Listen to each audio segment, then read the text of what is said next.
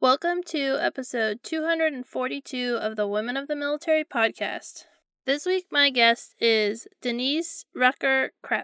Denise was serving in the Coast Guard during September eleventh. She shared how September eleventh changed everything, not only in the military, but in other aspects of what we now consider normal life. She worked at the Transportation Security Agency, T S A, when it was being stood up, and shared all the different challenges they faced with starting this new agency. She also advocated for both men and women to stand up to sexual assault. It is something that happens to both men and women, and we need not only for people to report when it happens, but also for leaders to ensure accountability when it does. I'm really excited to share Denise's story. She shared my podcast at the end of the first season, and I saw a considerable jump, so I really thank her for being an advocate and supporter of the podcast for many years, and I'm excited to have her as a guest this week. Before we get started with this week's interview, I want to remind you that you have the opportunity to listen to Women of the Military podcast now on Reese Across America Radio twice a week. That's Fridays at seven p.m. Eastern and Saturdays at eleven a.m. Eastern. And you can listen on iHeartRadio, the TuneIn app, or Odyssey. And now with that out of the way, let's get started with this week's interview. Welcome to the show, Denise. I'm so excited to have you here. Thank you. I'm excited to finally talk to you in person. Granted on the East Coast, but excited to be here. Yeah, because we've been connected for a while. We initially connected the first year of the podcast, and now this is year five, and so I don't really know why it took so long to get this interview scheduled, but I'm really excited to get to talk to you today. Well, thanks for having me. So let's start with, why did you decide to join the military? Because I was rebelling. By the way, in a, the, we got to like parse that statement. Uh, because my parents were both Army officers. My dad was career, and my mom was one of the last of the uh, Women's Army Corps. And my dad for years had been like, you need to go to West Point, you need to go to the Army, you need to follow us. And I was like, no. And then when I was in law school at the University of Miami in the mid nineties, um, the school was not letting the military come on campus, which was blowing my mind because they were like, the military's bad, and this is bad. And like, hey, wait a second, guys, you know, I, I grew up in the military. I don't think my parents are bad. Why won't you let the military come on campus? And and I got into a fight with professors in law school who were, you know, just determined to say that the military was bad. And I, I don't know, I, that really pissed me off. Um, so I, that's no me, I get into fights. And so I fought to get the military on campus. And while I was fighting to get the military on campus, uh, I had an internship with the Coast Guard. And the Coast Guard came to me after my second summer in law school and said, hey, w- would you like to be in the in in, uh, in the military? Would you like to join the Coast Guard? I was like, what? Coast Guard? Not Army? Huh? What's this? Uh, so I, I, I can still remember um, calling my mother up, going, hey, guess what? I'm going to join the Coast Guard. She's like, what? What? Well, what is this? You're not following us in. And by the way, you know, you, you went to law school when the military could have paid for you to do it. I'm like, yep, I screwed up, Mom, but I'm going into the military. So, uh, yeah, uh, filled my paperwork in in the fall of nineteen ninety-seven.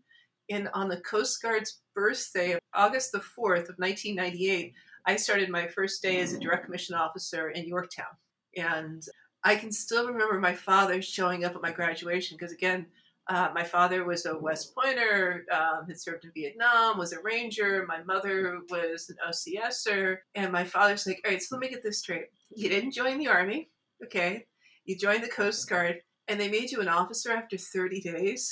What is this? And I'm like, all right, Dad, I, I, I can't explain this. That's your own bags to unpack here, but I am now an officer, and by the way, I'm not saluting you.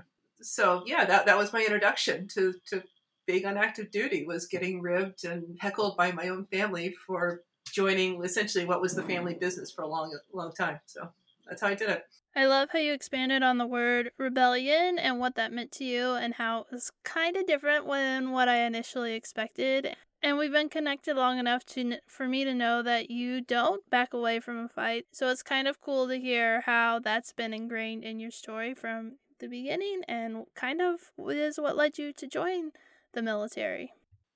Yeah, from day one. Absolutely. Yeah. So when you joined the military, had you already completed law school and you were a lawyer for the Coast Guard? Oh, yeah. Yeah. Gosh, I had graduated in May of ninety-eight, spent the summer studying for the bar, took the bar exam, and then four days later, I was in direct commission officer uh, school. And I mean, it was great. They were like, here, go run, here, go jump, here, go exercise. I'm like, this is the best thing ever to detox from taking the bar. Like, I'll run and do whatever you want me to do. And, and I did for thirty days. It, it was amazing to uh, to come into the military in, in ninety-eight. We, it, was, it was supposed to be the peace dividend. You know, we had won the uh, the Cold War um, in, in August of nineteen ninety-one. I can still remember that. I was heading off to college when the Soviet Union was imploding. So, um, you know, I was a Cold War baby. I had seen the Soviet Union demise. I had seen, you know, the first Persian Gulf. I had seen, you know, what we thought was going to be in peace. So I was like, all right, this is going to be a really cool opportunity. I'm, I'm joining the Coast Guard when they're doing counter drug operations, when they're doing fisheries, when they're doing migrants. And um, that really intrigued me in, in uh, the fall of ninety-eight. And then I was on active duty in nine eleven, and all of a sudden I got a front row seat to seeing how things changed. When I joined the Coast Guard, I joined the Office of Legislation. So it was in Washington, D C at the old Coast Guard headquarters building, and I helped write legislation. And they had asked me to do that because I had been a congressional intern and I had done congressional stuff. So that's why they they thought my background was really interesting doing legislation. And in the summer of, of two thousand twenty, I asked for an out-of-specialty uh, out-of-specialty job in international affairs. I had grown up in an Army environment where I'd lived overseas, so I wanted to see what the, overs- the overseas and the international component of the Coast Guard was. So I, I took that bill in, in two thousand. So fast forward to September of two thousand one, and I'm in the Office of International Affairs when we get attacked, and I get to see my boss, because I was on the Commandant's staff, pivot from being a migrant drugs operation to a port security operation. So I got a front row seat to see how they wrote international legislation at the International Maritime Organization. I got to see how they helped Congress write domestic legislation. I mean, it, it was an amazing opportunity that a young lieutenant doesn't typically have, but I was in the right place at the right time. And, and I just, I saw a lot of different things. That sounds like such an interesting start to your career, and also really interesting in hearing about the different aspects of what the Coast Guard does and their mission and their focus, and how September eleventh really played a role in impacting how they had to pivot in the work they've done. Whenever I do an interview with the Coast Guard, I always learn something that I didn't know, which in the beginning I didn't know anything. And so I'm not saying my knowledge of the Coast Guard is extensive, but it's always fascinating to hear about because not a lot of people know about the Coast Guard and the work they do and how there are different opportunities to serve the military in a different way. So can you talk about those changes that you saw happen and what exactly they were? It went from being an agency not at war to an agency at war. I mean, it it, it flipped within uh, within a day. You know, I, I had left Washington, D C in, it was like September eighth or ninth, and I had flown up uh, to do some work at the Coast Guard uh, Academy. And I was supposed to fly on September eleventh. In fact, I was supposed to fly out of Boston. And I had just left the academy and I turned on the radio. I was driving to Logan Airport and the radio said, you know, the Twin Towers have been attacked. And I was like, what, what? And, you know, um, then the Pentagon got hit and I was frantically trying to make, I'm going to cry because that was an emotional day. Um, I was trying to make phone calls to people. I mean, nobody, I, I, I couldn't reach anybody. Um, couldn't reach my parents. Couldn't reach my fiance, now husband. Uh, he was on a ship. He, uh, and he had been, um, well, the ship departed Norfolk really quickly. And I was like, what do I do? So I ended up calling my dad's office. My dad is uh, retired oh six. Uh, and when he left the military, he opened his own private practice in medicine. And when I couldn't get my dad, I got his office manager, who was a retired oh six, who said, you're going to report to the nearest base because you can't reach anybody. and you're going to report in, and you're going to do what you're told. Okay, got it. So I reported uh, into Newport. Said, what what am I supposed to do? And they and and uh, the folks at Newport said, well, the first thing you're going to do is you're going to keep your rental car, and the second thing you're going to do is you're going to get yourself home to Washington, D C. You're going to drive around New York City. So I left Newport with a rental car, still trying to reach my office. Couldn't reach my office. Couldn't reach my husband.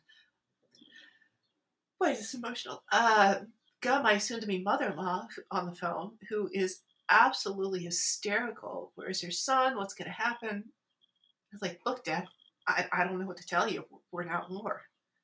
And um, I, I I know your, your son's on a ship. I know he's safe. Wow, more emotional than I thought I would be on this one. Uh, but we're at war. And, and you're, you're not going to be able to talk to your son for a while. And I'm sorry, but I'm going to be the one you're talking to. And when Tim can talk, he will talk. So I, I don't think I talked to him for about his week. I know I was calming his mother-in-law, my mother, soon-to-be mother-in-law down. I know I was frantically trying to reach my own parents who were like, what the hell's going on? You're supposed to be on a plane. Were you on a plane? What plane were you on? And I, I can remember, I, I don't, I'm trying to remember where I was at. I was at some, I, I managed to get halfway down to D C. I got into a hotel room, and I just remember, like, sitting in the hotel room in a catatonic state, just watching the video of the Twin Tower going down. Um, barely slept that night. Um, got myself back to D C, reported in, and it was like a bunker mentality. I mean, the Coast Guard headquarters is not next to the Pentagon. Uh, it was near Buzzards Point, but it was a heavily fortified facility. It was not the facility that I left. It was a heavily fortified facility. And we were now at war. A couple of days later, I got a phone call because I had started in, in D C. There is a, a a program that the Naval War College um, has. It, it, it's uh, you can study in D C and take classes that you could take up in Newport. And I got a phone call saying that one of my classmates had been killed in the Pentagon. You know, I, I had started one day and everybody was happy. We're all lieutenants and we're all going to study and be smart and we're not in war. And then to get a phone call that said one of your classmates was killed because he was in the wrong place at the wrong time. It was it was heartbreaking. Um, I had a friend of mine who uh, stationed at the Pentagon in the area where the plane hit. And but for the grace of God, he was not there that day. And he survived, again, but for the grace of God.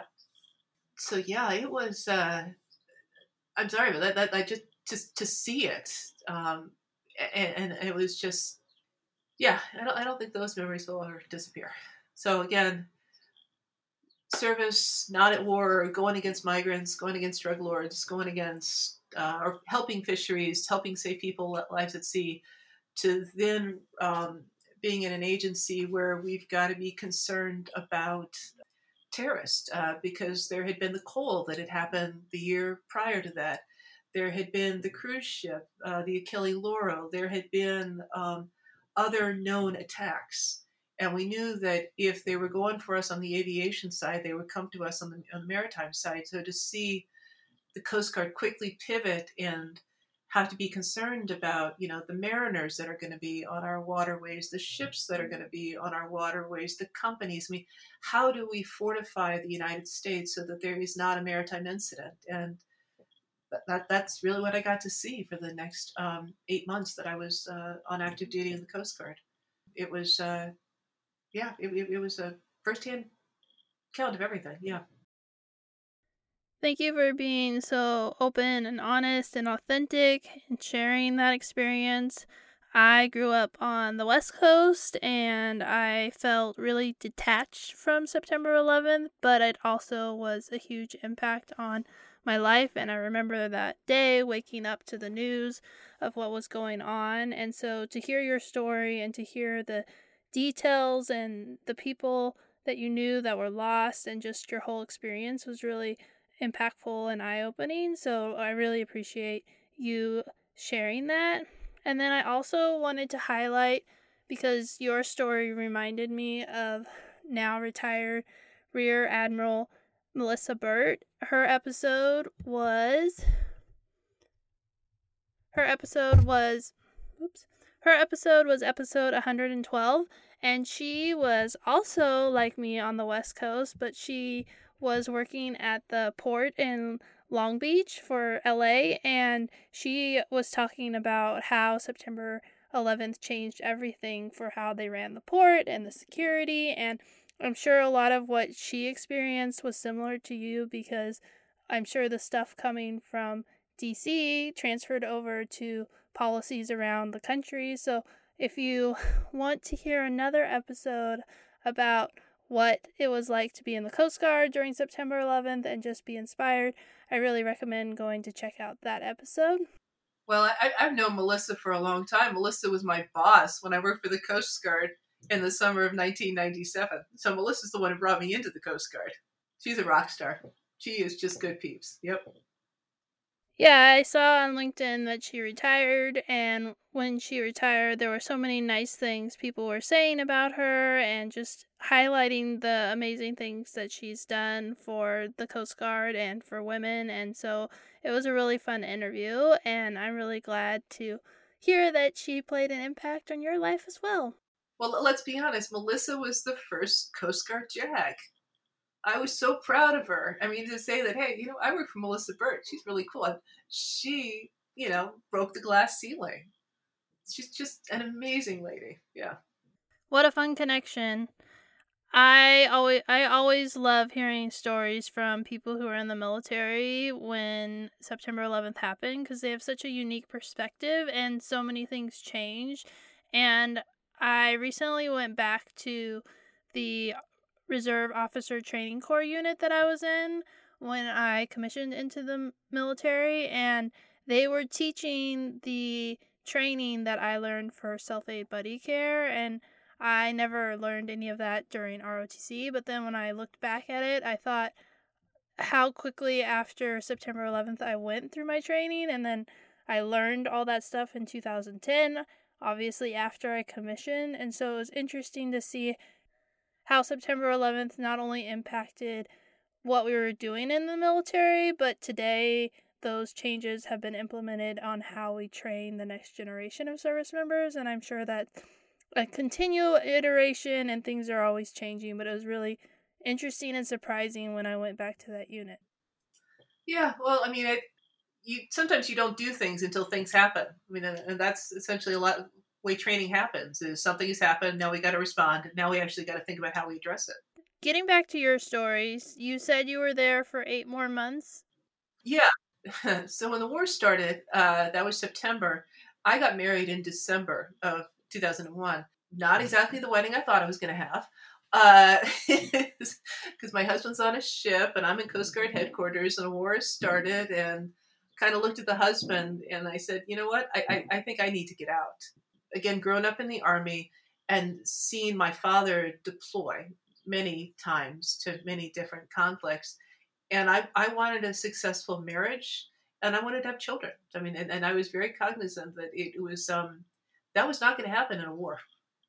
You know, I, I was not going to have a successful marriage if we were um, two lieutenants and we were trying to have successful careers, but that was going to hurt my marriage and that was not going to give me the ability to have children. So I got out and I formed a little aid, or I uh, joined a little agency called the Transportation Security Administration. So I, I got to follow my boss, Admiral Loy, into T S A. And so I spent uh, the next four years at T S A helping secure the United States.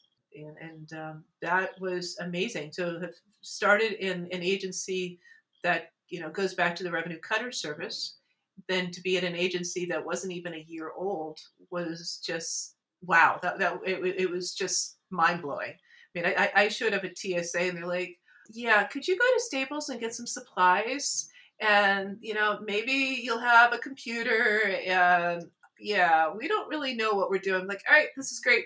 This this is all good. Semper Gumby, here we go. Uh, yeah, so it was... Um, It was different. It was definitely different. It's interesting to hear you talk about all those dynamics and those things that you were thinking about as the military and the world changed. And I think it reminds me of how much has changed for women in the military. And I was talking to someone recently about how the maternity leave, ex- extended maternity leave for both parents, male and female.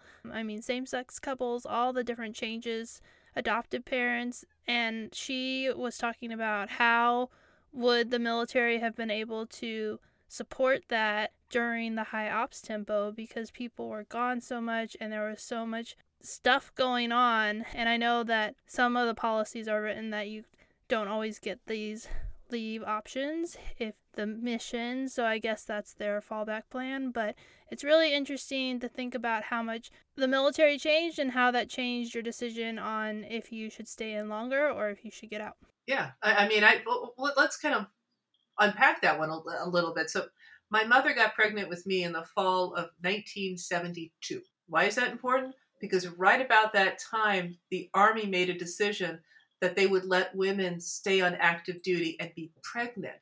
So my mother made the choice to get off because she, she wanted to have a successful marriage, but my mother could have. She was literally in that first year of like, hey, we'll let you be in the military and be pregnant.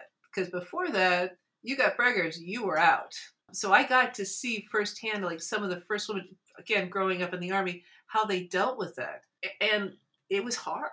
I mean, I, I, I got to see that, you know, you, you got to go to grandma and grandpa's house if your mother deployed, because usually it was a dual family. If they were deploying, a lot of women were married to men. And that was hard. That that was really hard on the kids. So I, I kind of got to see that. And I also got to see a military that was not focused on childcare. And I'd argue that in the past twenty years after I got out, there has been more of a focus on childcare. There has been more of a focus on, hey, we recognize that women get pregnant and we want you to stay in, because if you stay in, then you make the senior, senior ranks. And what I was seeing when I was in the Coast Guard was a lack of um, senior females. When I came in in ninety-eight, there were no female admirals. There was nobody for me to look up to and say, hey, how'd you do this? How'd you have a successful career? So when I couldn't see somebody in front of me having a successful career and a successful marriage and a child, and I had seen what had happened to my own mother, it was sort of like, well, you know what? I've done four years. I think I've had a very successful four years, but I'm going to close that chapter of my life so that I can move on to the next one, again, wanting to have a husband and a family. So that's that's what I chose. And I think, um, to be very blunt, that's part of the reason we do not have a lot of senior females in the Department of Defense and in the Coast Guard, because women of my generation made a similar choice like I did and said, you know what, I want to have this, therefore I need to step back and step out. Yeah, in my own personal story, looking back on why I got out of the military, it had to do with childcare, not having women that I could go and not really ask questions, but just be examples of doing it and doing it well. I didn't have that. Most of my bosses were male. My one senior female boss was, she was single, and then she got married, and then she got out of the military when she had her son. So I think that the military's changed a lot, and I think that they've made a lot of steps, but there's still a lot of work to do. I mean, let's think about how much change has happened. My first son was born just over ten years ago, and I only got six weeks of maternity leave. And then my second son was born about seven-ish years ago. And my husband, I was already out of the military, but my husband only got ten days of military maternity leave or parental leave. And now both moms and dads and parents of adoptive children get twelve weeks of leave after your child is born. And that all happened in less than ten years. Wow. Yeah, I, I mean, because you also need to uh, add in, like, dropping the weight. I mean, I, I, I can, um, gosh, I think the second year I was in the Coast Guard, uh, a friend of mine showed up, and she was pregnant. I mean, when I'm saying pregnant, she was eight and a half months pregnant. She wasn't meeting the weight standards. She certainly wasn't, you know, wearing the uniform. She was wearing a muumuu. And I watched her struggle. After the birth of the child, I watched her struggle to lose the weight. I watched her struggle to get into this. And I'm thinking, that's a lot of struggle. And I don't really see the Coast Guard at the time helping her. I saw her struggle because she wanted to be a successful Coast Guard officer. But I didn't see something from the agency like, hey, we're here to help you. It was more like, okay, drop the weight, because that's what the regulations say. You know, you, you, it's difficult to drop weight. I've had two children. and to meet it under a certain time frame and to do all of this, it's it's difficult. So I'm glad to see that the military is changing and recognizing that pregnancy is normal, uh, dropping weight is difficult, and that if we want women to be successful, we need to help them. And, and so that's that's why I'm glad to see things are changing. They're they're helping people. Yep, all those changes are so important. But let's get back to your story and talk about what it was like to be at the Transportation Security Administration, because it sounds like that was quite the experience. Yeah, uh, so the agency, we hired fifty thousand people in one year. fifty thousand people. And I mean, every two weeks people were coming in. So I came in... Um, beginning of August of two thousand two. And because I have a specialty in legislation, I was helping them with legislation. Well, the first thing we had to do was we had to figure out what our roles were vis-a-vis other agencies. So when, you, when you're a federal agency, you kind of, you're a little concerned about what does everybody else think about you and, and, and how do you uh, work with the others. So at that point in time, T S A was in the Department of Transportation. So one of my first jobs was writing memorandums of agreement with the other D O T agencies of this is your role, this is my role, this is your role. And we were frantically doing that in two thousand two and two thousand three because T S A was about to go from D O T to what was then going to be created, the Department of Homeland Security. So I spent a lot of time with other agencies, um, and, and there was a, they were they were grumpy. There were a lot of uh, D O T agencies said, well, we've always done rail, we've always done mass transit, we've always done avi- aviation. Why do we need you? And the answer is, quite frankly, is, well, you've always done a really good job, but you've always focused on safety. And now because of nine eleven, we have to be concerned about security. And so T S A was created by a law called the Aviation and Transportation Security Act, which meant that T S A was supposed to be responsible for all modes of transportation. So we were creating what we were responsible for. We were laying out the ground rules on how we were all going to relate to one another. So I, I spent a lot of time doing that. I spent uh, time helping some of the airport attorneys. The gentleman up in Boston who was the aviation attorney was really burned out. We'd started on the first day and he had been going nonstop for about five months. So they sent me up to Logan in December of, of two thousand two and they said, congratulations, you are now the airport lawyer. Like, um, okay, what is that? What, like, you were going to figure it out. So I subbed in for him at Logan Airport. I was the airport attorney for a week. And I, you know, I, I, um, I think I was successful. I know I was successful mainly because of my military training, because in the military, you, you learn that, all right, you're going to be thrown into situations. You're not going to be ready for it, but you're going to have the training. You're going to rely on that training and you will go forth and do good things.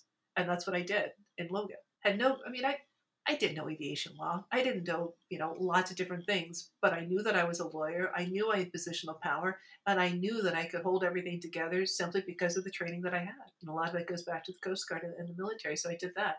And, you know, and, and pretty much, you know, I did that in Logan, but then I was doing that on a day-to-day basis in T S A. I mean, it was, you are a lawyer. This is your job. Your job is to protect the agency. Your job is to protect the United States. Use it and do things. And and so that's what I did um, for three and a half years. It was just do what needed to be done. And that's what you just do in life. That's so interesting to hear about. I mean, the T S A just seems like something that's always been there. And I, and it was created because of September eleventh, and now it's an integral part of our life. And I don't think sometimes we realize how much September eleventh not only impacted the military and the country, but also in different agencies that were stood up and the way that we react to things that now are just commonplace, but weren't even in existence when September eleventh happened. That's so interesting to hear about. I mean, the T S A just seems like something that's always been there, and it was created because of September eleventh, and now it's an integral part of our life. And I don't think sometimes we realize how much September eleventh not only impacted the military, but also in different agencies that were stood up and the way that we react to things that now are just commonplace, but weren't even in existence when September eleventh happened.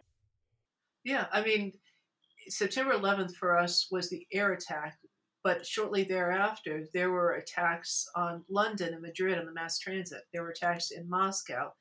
there were attacks on um, a whole variety of transportation modes. And we were looking at that twenty years ago going, okay, how do we ensure that that does not happen in the United States? How do we harden our systems so that we are not going to bear the brunt of that type of attack? We've got to pre- be able to prevent it. And then if it does occur, we have to be able to successfully respond to it. And and, and so I was there helping create the mechanisms to enable us to do that. And if we think about the fact that since September eleventh happened, there hasn't been another September eleventh type event on U S soil. And I think sometimes it's easy to think, oh, well, it just hasn't happened. But the Department of Homeland Security, T S A, all these different agencies have done their job. And because of the job they've done, they've prevented things that we don't even realize are happening. And it's just amazing that this agency was created and has kept us safe. Uh, there is a lot of work that happened, and you have to be flexible. Um, one of the things that happened in the midst of creating D H S was a natural disaster. And, and at that time, it was Hurricane Katrina. And so we are standing up security. We are making sure the airports are safe. Well, what happens when Mother Nature says, that's all great and lovely. I'm going to destroy the, you know, everything with a flood. And so we had airports that were um, destroyed. We had uh, people who were still trying to get to the airports so the planes could get there so that we could make sure that the planes were safe. But we had people that had no housing because, well, their houses were destroyed. We had systems that were taken down. I mean, we were doing workarounds because we had one mission. Our mission was to protect the safety and the security of the planes. So if Mother Nature throws you a curveball, like destroying everything with a flood, you still have to figure out how to adapt to Mother Nature and ensure that everything is secure. Yeah, that was those were interesting days. Yeah. I forgot that Katrina happened in the early two thousands and that it was another event that, even though I wasn't outside of California, it still impacted me, and it was in the news, and it really did change things and left its mark on the future. Yeah, and, and it, it took out air, airports in, um, gosh, uh, New Orleans, and then we had Mississippi, and then we had a couple of, of hurricanes right after, and it was sort of like Mother Nature saying, you know, you guys may have your plan, but I got a plan too, and you're just going to have to adapt to me. Yep. So we've gotten to hear about your time in the military and your time at the T S A, and I wish we could ask way more questions, but we're going to run out of time soon. And so I wanted to know if there's something that you wanted to highlight before we wrap up the interview. The past ten years, I spent a lot of time talking about military sexual assault.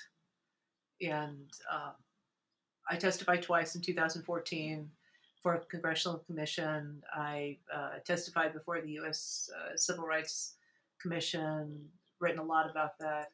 And I've done that um, because I'm using my voice to stop military sexual assault and hold people accountable. And, and and I bring that up because I want to encourage people who are listening to this podcast to understand that they have a voice, and people should always use their voices to help others, which is part of the reason I, I've done that. Um, sexual assault is a crime, and it is a crime that has been occurring for generations against men and women. And I specifically say men and women because it has. We hear a lot about women, but again, men and women. Congress has done much to help, but I, I want to lay kind of a, a bare statistic out. Uh, the Department of Defense has been researching. They've been collecting information since about two thousand ten, two thousand eleven on uh, sexual assault claims and, and reports that have been filed.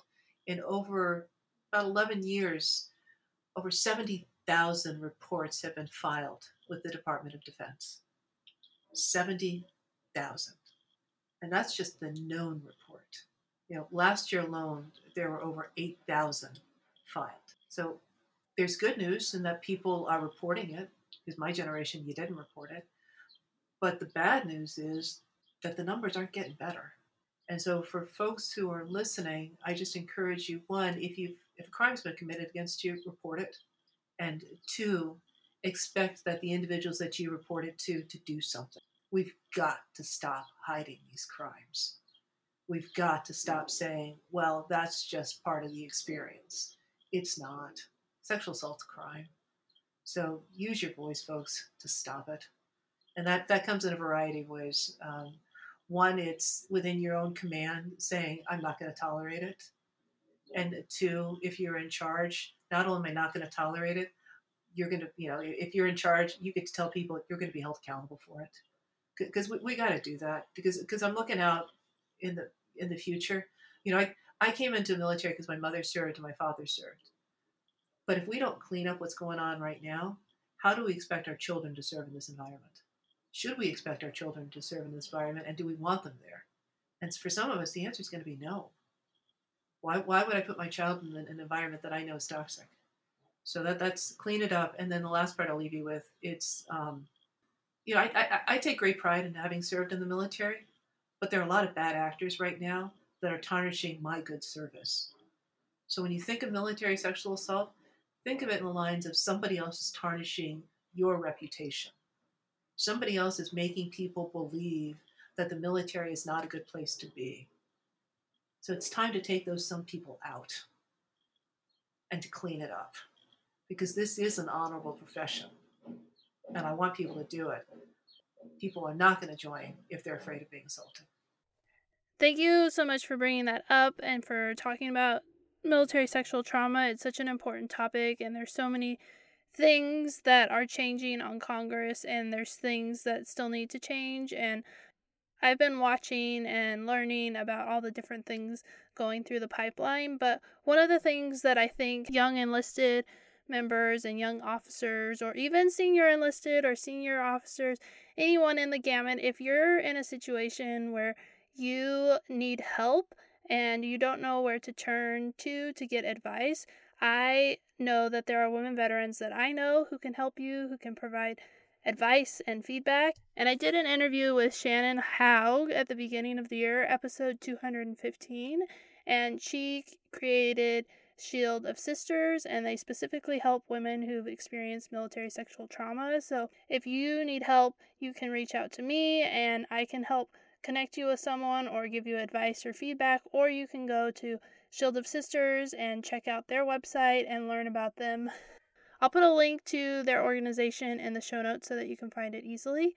But thank you so much for what you're doing and for bringing up this important topic. Yeah, and, and join me, by the way. If you're listening to this and you need help, text me, email me, call me. I'm helping. I mean, I, I've helped a lot of different veterans because it's the right thing to do. And if we don't help, then you're part of the problem. So you need help, always here to help. And if you would like to reach out to Denise or to me, you can find our information in the show notes so that it's easy to get a hold of us, and so that information is there, and we are there to help you. You're not alone. There is support, there are resources, and we can help you. And I always like to end the podcast interview with, what advice would you give to a young woman who's considering joining the military? I would encourage folks to remember, and, and if I would probably give the same advice myself twenty, thirty years ago, and I'll give to the young ones now, you have positional power. You know, somebody who says, hey, you know, I'm only a junior X, or I'm only a junior Y, and I can't change anything. And I'm going to look at you and go, really? You, in and of yourself, just by being who you are, have positional power. Never underestimate what you have. Never underestimate what you can do. Never look at the mirror and say, well, nobody's ever done this before. And next. You think those of us who've been smashing glass ceilings for a while, you know, you know, looked at ourselves and said, huh? Well, nobody's ever done this. Yeah, okay. And you have positional power. Use it. Enjoy it. Have fun. But here's the other thing, and I'm going to make it ask of people. If you're going to smash a glass ceiling and you're going to do this, write it down. Preserve it. Record it. Make sure that the folks who follow you know about it. It's part of the reason I do a lot of writing, because I want people to understand that they're not the first. I want them to know that somebody else had the same struggle, and here are lessons learned. So share your lessons learned with somebody else who's going to follow you in forty, sixty years, but give them an opportunity to learn so they don't look at themselves in the mirror and go, huh, I don't know what I'm doing here. Does anybody else have this problem? Share your lessons and realize that you can do whatever you want to do. I love it. Such great advice. And I started the podcast because I wanted to hear the stories of women who served in the military, because when I started learning about them, I wanted to know more, and it was hard to find stories, and I just started hearing more and more stories, and I was more and more enthralled and captivated. So I just, it's just such an honor to be able to share our stories and to be able to help impact all the people who get to listen to our stories and learn about what women have done in the military. So thank you so much for being a guest on the podcast. I really appreciate your time. Thank you very much. And can I do one last plug for something? June twelfth is going to be the seventy-fifth anniversary of the Women's Armed Forces Integration Act. Why am I doing that? Because June twelfth is the reason we all can now serve. Women in World War One and World War Two were told, thank you very much for your service. Now go home and go back to the kitchen. And because of amazing ladies who said, yeah, no, they went to Congress and said, you know what? We can do this. seventy-five years ago this summer, President Truman signed a law. So I just want to give a shout out to all the ladies who fought and fought to make sure that we could serve. So I just want to say thank you to them because, well, you guys are the reason I wore, you know, blue, and I just, I, I can never thank you enough for all those women who did what they did. So thank you. I think that's the perfect way to end it, even though this is going live after June twelfth, because I got ready for the summer before. I got ready for the summer and recorded this back in May, but I hope that you remember the women who advocated to allow women to serve in the military, and all the women who have served and what they have done to change the military for us and continue to change it. So thanks everyone for listening. I really hope you have a great week, and we'll be back next week with another episode.